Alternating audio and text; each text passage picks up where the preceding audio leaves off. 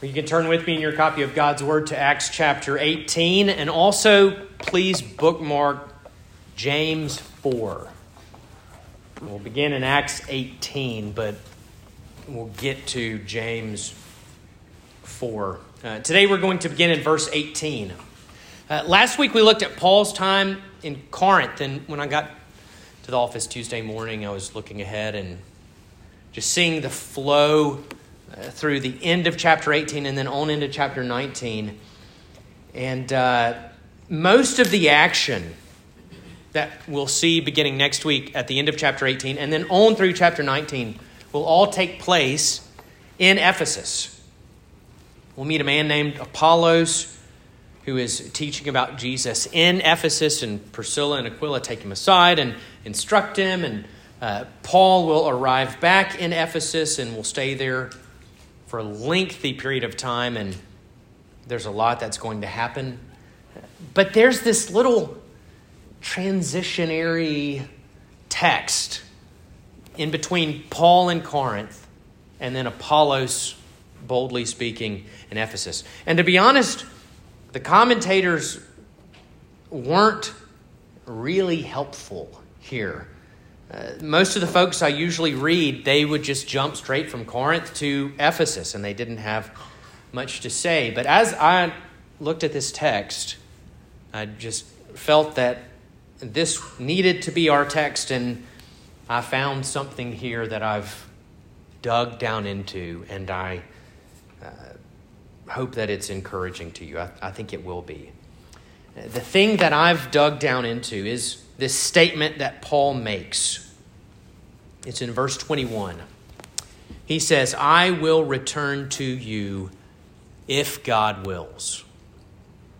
That's where most of our time this morning is going to be spent, with the Ephesians asking Paul, please stay longer with us. And he says, I've got to go now, but Lord willing, I'll be back. So we'll see that in just a moment. But first, let's pray. Heavenly Father, we do ask that you would work by your Spirit through the preaching of your word in this time.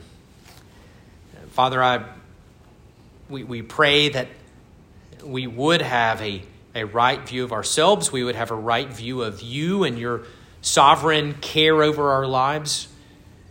And we ask that we would see that. And so, would you speak to us this morning through your word? I ask this in Jesus' name. Amen. Acts chapter 18, beginning in verse 18.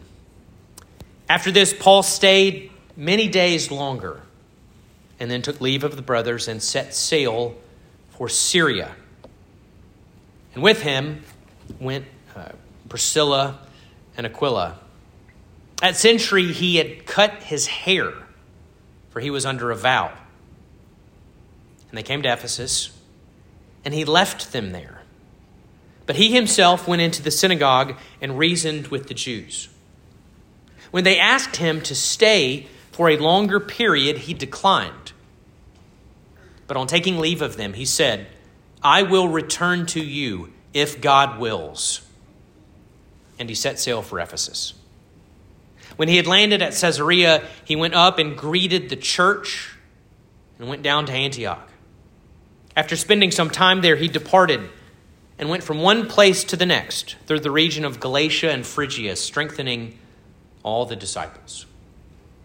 The grass withers and the flowers fade, but the word of our God stands forever. So you can look back in verse 11 of this same chapter and see Luke tell us that Paul stayed in Corinth for a year and a half. He stays teaching the Word of God, he's planting the church there. And then after those 18 months, it's time for him to move on. And Luke tells that he sets sail for Syria. He's going back to Antioch, back to his sending church. Uh, back to the church that laid hands on him and supported him and sent him out on these two journeys. And we see that he is not going alone. The end of verse 18, Luke Uh, Luke tells us that Priscilla and Aquila, this believing couple from Rome, are going with him. Then in verse 18, we have this interesting detail that we might read over without much thought. Luke says at Cenchreae, that's Corinth's eastern seaport, Paul cut his hair, for he was under a vow. Now, most scholars believe this vow to be the Nazarite vow. Uh, you can read of it in Numbers 6 1 through 21. Um, this was a voluntary vow one could take to the Lord, and among other things, those who took it refrained from cutting their hair. But here we see Paul on his way out of town, leaving Corinth. He arrives at the seaport. Obviously, his vow has expired, and so he cuts his hair. And here's just a brief, important point I want to acknowledge. Paul undertook this vow for the sake of the Jews there in Corinth. There were some Jews, undoubtedly, in the synagogue who were wary about the Gentiles being brought in to the people of God. They were uneasy about this change. Maybe in some ways they hadn't fully bought in, they were still on the fence. And so Paul takes this vow for their sake. He takes this vow, something that would have been familiar to them, something that would have been honorable to them. He restricts his own freedom so that he might win them. And he tells us this. I'm not just speculating here. He tells us this in 1 Corinthians 9. 1 Corinthians 9 19 and 20. Paul says, For though I am free from all, I have made myself a servant to all that I might win more of them. To the Jews, I became a Jew in order to win Jews. To those under the law, I became as one under the law, not being myself under the law, that I might win those under the law. I have become all things to all people, that by all means I might save some. I do it all for the sake of the gospel, that I may share with them in its blessings.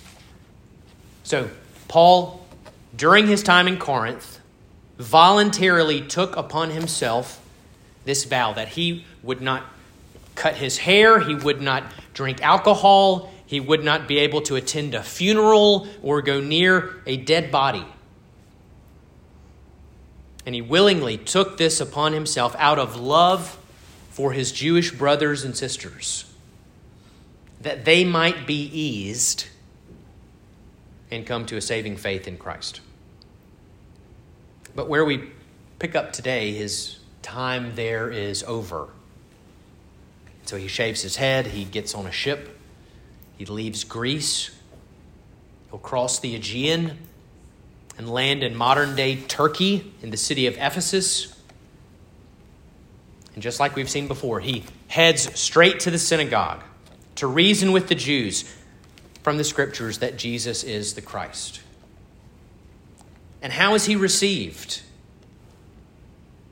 There aren't any riots. No one's hauling him before the Roman governor. Uh, no one's beating him with, with rods. No one is reviling him. He's getting a very positive response in Ephesus. They actually ask him to stay longer and to teach them. But he declines. He says, I, I can't stay. I've got to get back to Antioch. But I will be back if God wills. We're going to come back to that statement in a moment. Paul then gets on another boat, sails from Ephesus to Caesarea.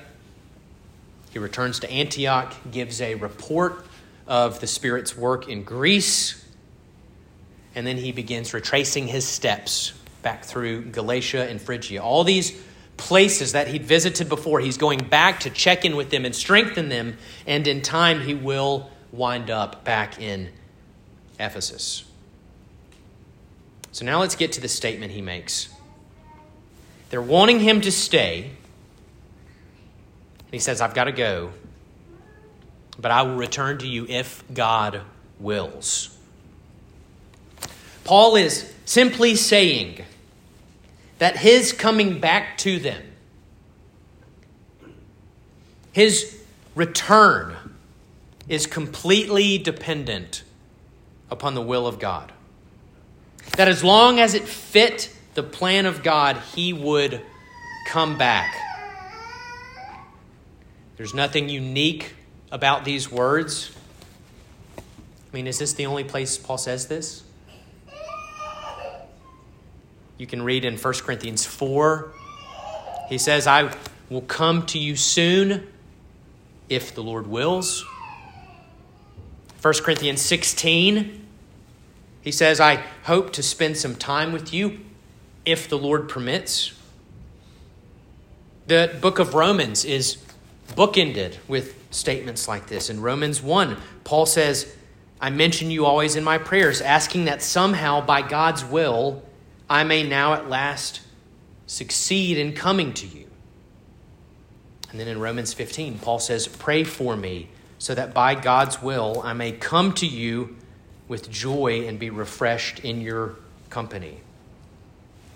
So, this, God, him seeking God's will in coming to visit people is something we see over and over again. And the question to ask is is this just some religious cliche Paul is just speaking? You know, in the same way, like we Southerners say, well, bless your heart. I mean, it's just, is it just a common cliche? Or is sometimes we might think is, is someone just saying this is just faux humility? Is it someone just wanting to sound pious or holy? Well, I think with Paul, we see that statements such as this express a deep belief and trust in the providence of God. That whether he experiences success or failure, whether people come to faith or run him out of town, whether he's unharmed or stoned, he trusts in providence even if it means leaving a receptive congregation that wants him to stay and wants him to continue to teach. Paul has a deep conviction, belief in the constraining power of God, that God will determine where he goes, when he will get there, how long he will stay, and what will be accomplished once he is there. Now, there's an important theological term I've used here, and it's the word providence. It's one we should all know. And I'll define it for you. Um, if you want an in depth dive, you can look in the fifth chapter of our confession. There's a whole chapter on providence. And the confession gets into all kinds of stuff that we don't have time to today, but how it talks about how God accomplishes his purposes through secondary causes, how God is able to be sovereign and to be in control, and how, how we make sense of that, and also the presence of sin in the world. There's a lot there. We don't have time to get into it this morning, but what I will simply say is that God's providence is his care and supervision of the world that he has created. That's it. We talked about creation a couple weeks ago when Paul was back in Athens. And there's an important link between providence and creation. The biblical doctrine of creation is that God made the world and everything in it. From one man, he made every nation of mankind. That's creation. Providence, then, is God's continued care for what he has created. Providence is his upholding and governing the world he has made in such a way that his purposes are accomplished. So, providence then teaches that God is not the cosmic clockmaker who creates the universe and winds it up and sets it on a shelf and walks away. He's also not the God who is only concerned with great events and great people and then neglecting the unimportant events and unimportant small people. Now, that is not the God of Scripture. In Proverbs 16 9, we read, The heart of man plans his way, but the Lord establishes his steps. Or Proverbs 16 33, The lot is cast into the lap, but its every decision is from the Lord. How, how mind blowing is that? That statement can be made of the Creator God, that you can cast a lot into your lap, but every decision is from the Lord. Jesus talks about this in Matthew 10. He says, A sparrow will not fall to the ground apart from the will of God. A, a sparrow, one of the most small, insignificant bird, will not fall to the ground apart from the will of God. And then Jesus continues to say that even the hairs on your head are numbered. We've got an example of this in Genesis 22. Genesis 22, Abraham names a mountain, the Lord will provide. He's there with his son Isaac. Isaac says, Father, I see the fire and I see the wood, but where is the lamb for the offering?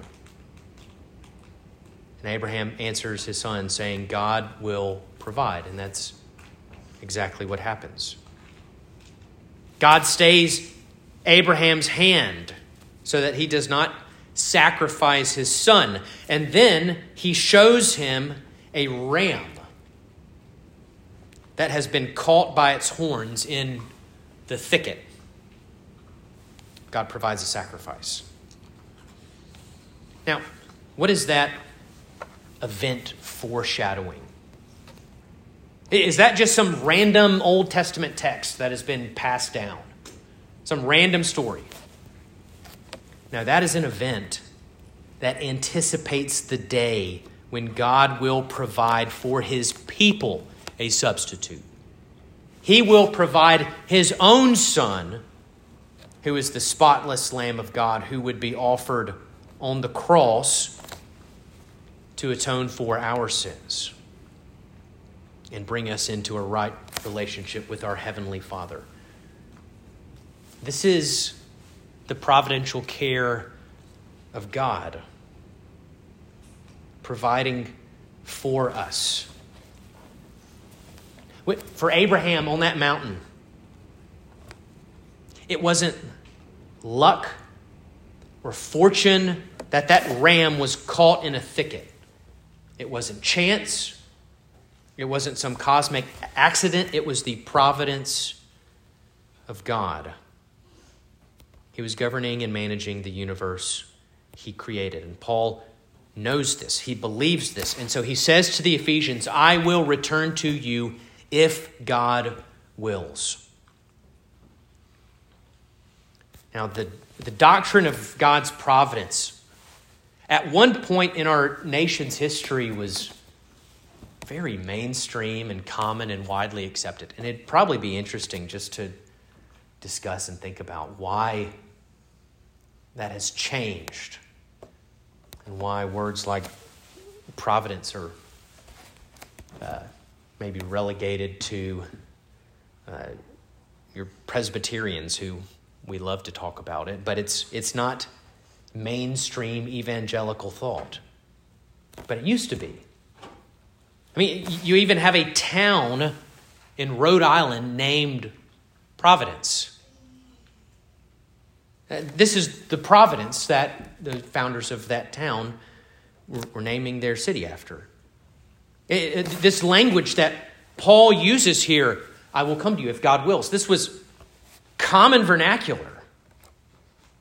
Um, I, there's one example I found that I wanted to share with you. It's a letter that was written by a soldier during the Civil War. And this isn't the full letter, it's, it's an excerpt. But it says this My beloved wife, Providence has brought me to this point in my life. And I know not what Providence has in store for me tomorrow. And if it should be according to Providence that I not survive the morn, I will entrust the care of you and of the children to that same benevolent providence. Do we do we trust in that same benevolent providence? People people don't talk that way anymore. People don't write that way. This man who, who trusts not only in providence's care for him, but for his family. He, he's not trusting in blind faith. He's not writing to his wife, trusting in a closed, mechanistic universe. He's not trusting in the direct causality of the physical world or the fixed laws of nature or even a capricious uncaring deity. This man trusted his life and the lives of those he loved to the benevolent providence of the Creator. Now, at times, of course, his providence is hard to see. Uh, the author, the, the hymn writer William Cowper, has a song, God Moves in a Mysterious Way. We've sang it before, we'll sing it again. Uh, he begins by saying, God moves in a mysterious way, his wonders to perform. He sets his footsteps on the sea and rides upon the storm. If you're setting your footsteps on the sea, you aren't going to be able to see those steps. He continues and says, Judge not the Lord by feeble sense, but trust Him for His grace. Behind a frowning providence, He hides a smiling face. We remember that the God in charge of this world is benevolent. His hand may be hidden, but his rule is absolute and it is good. You know, I read that soldier's letter and hear him say, I, I don't know what Providence has in store for me tomorrow. And if Providence has in store that I don't survive, I'm going to entrust you and the children to that same benevolent providence. I, I, I read that. And, and my reaction is, oh, that the Spirit of God would give me and that He would give you a similar measure of belief that that soldier had in the perfect, benevolent providence of God. I want to show you this in one other place. Turn now to James 4. I want you to see this. This text goes along quite nicely with verse 23 from Acts 18. James 4, I'm beginning in verse 13. Come now, you who say, Today or tomorrow we will go to such and such a town and spend a year there and trade and make profit. Yet you do not know what tomorrow will bring. What is your life? For you are a mist that appears for a little time and then vanishes. Instead, you ought to say, If the Lord wills, we will live and do this or that. As it is, you boast in your arrogance. All such boasting is evil. So you have a person here who is planning a trip. And they say, This is where I'm going. This is how long I'm going to stay there. This is what we're going to do once we're there. And this is going to be the result. This is what we're going to accomplish. We're going to make a profit. And James ends, that, that's how it begins, and then James ends this passage saying, All such boasting is evil. How does he get there? Well, this is the contrast of that Civil War soldier. Here is a person living as though they're immortal and there is no God. This person wakes up and begins to plan his day and his week without any consideration for the providential working of God. I mean, this is what we were talking about earlier the, this idea of practical atheism. We may profess belief in God, but the way we live our lives, the way we plan and think about the future, betrays a belief that God is near and He is involved. This is very different from our Civil War soldier. And James corrects them, saying, You don't know what your life will be like tomorrow. You are not invincible. You are not immortal. Your life is like a vapor that's here for a while and then vanishes. Now, does this mean we just throw out our planners and our calendars? That we stop making plans and we stop working towards goals and saving for the future? No. We need to do those things. Those are wise things. But we do them remembering how brief and fleeting our time really is. That soldier planned on waking up the next morning and engaging the enemy. And at the same time, he knew just how vapor like life is. What we believe about ourselves really matters. John Piper was, I found an article he wrote on this, and he had a, he had a helpful statement. Um, hopefully, this will be helpful to you. He said, quote, You weren't just created to go to Denver and do business. You were created to go to Denver and do business with thoughts and attitudes and words that reflect a right view of your life and a right view of God. Does that make sense?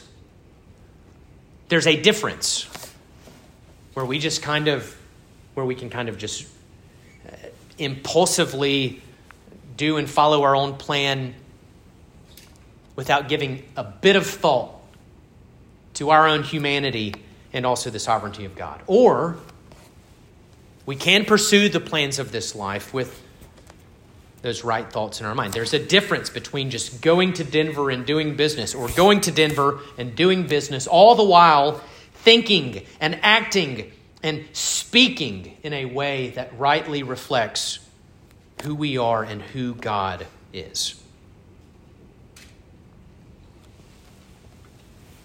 Paul wants to come back to Ephesus. He does come back to Ephesus.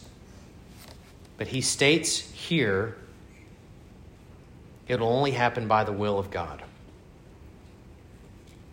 We need to have a right view of our own lives. James says, You are a mist that appears for a little time and then vanishes. David writes in Psalm 103 As for man, his days are like grass. He flourishes like a flower of the field. And the wind passes over it, and it is gone, and its place knows it's no more. Now, that, that could be a depressing place to end. But then David says, But the steadfast love of the Lord is from everlasting to everlasting.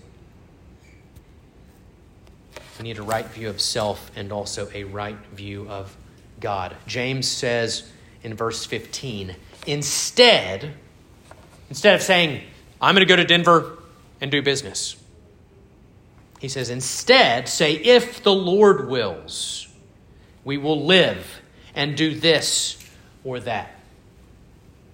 Remember that the Lord is the one who determines the length of your days. The Lord is the one who is in control of life and death. All we accomplish, our successes, our failures, the results, the profits we make, the business we do, all these things are in His hand. And then we come to the crux of it in verse 16. James says, As it is, you're boasting, uh, you boast in your arrogance.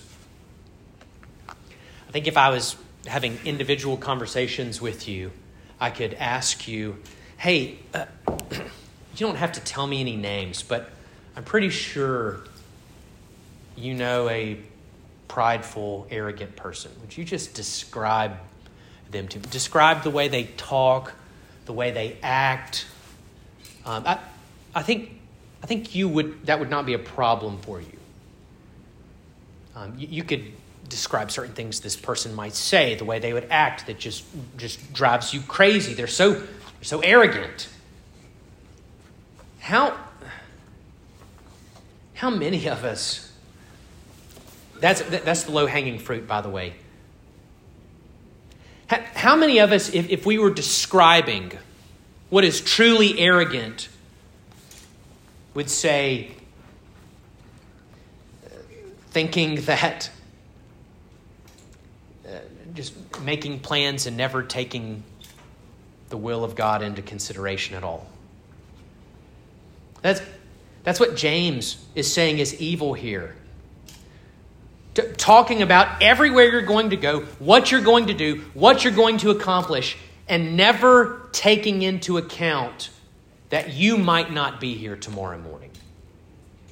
Never stopping to consider, though you're filling up your calendar, never stopping to consider that it is the Lord who establishes our steps. James says that is boastful arrogance. And to quote Piper again, he says, What is real arrogance? It is not believing in your heart and confessing with your lips that how long you live and what you accomplish are ultimately in the hands of God. What we believe about ourselves and what we believe about God really matters.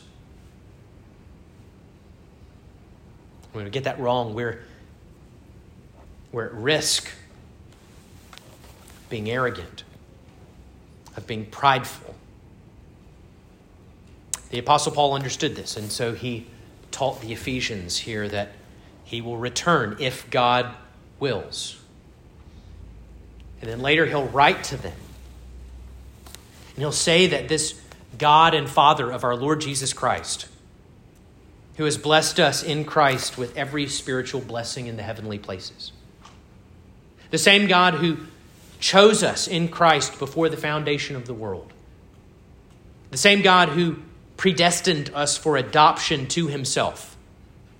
The same God who redeemed us through the blood of his Son, forgiving our trespasses. That same God works all things according to the counsel of his will. So when we think of our life, what does it say about our belief in providence? Is there indifference or disregard? Are we self reliant, prayerless, anxious, prideful people who never stop to truly think about our own condition and also the plan of God?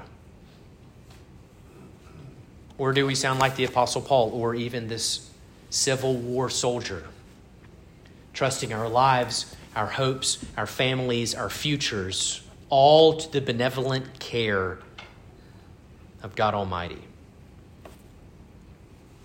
There is rest here. That's, that's why this verse jumped out at me Tuesday morning when I'm planning the bulletin. There is rest in these words. There's rest in knowing and trusting that the same God who chose us and adopted us and redeemed us through the blood of his Son. There's rest knowing that life and death, that our lives, the lives of those we love, all creation, all governments, they're all under his perfect providential care.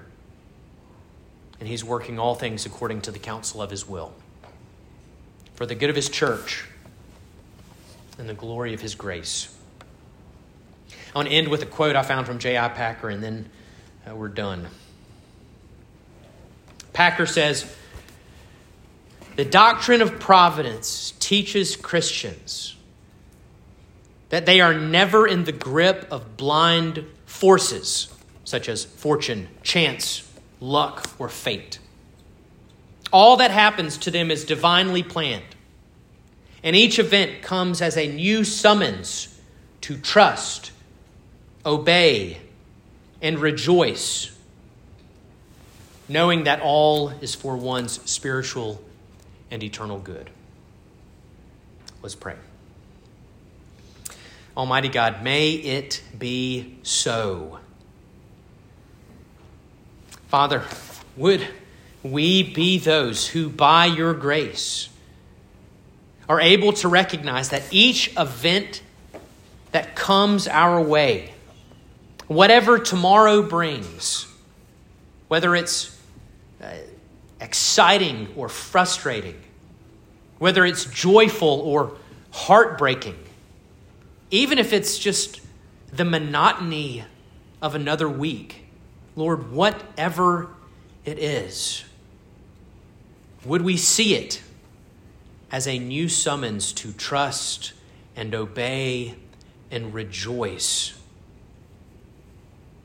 knowing that everything you do is for our spiritual and eternal good. Father, help us. We ask in Jesus' name. Amen.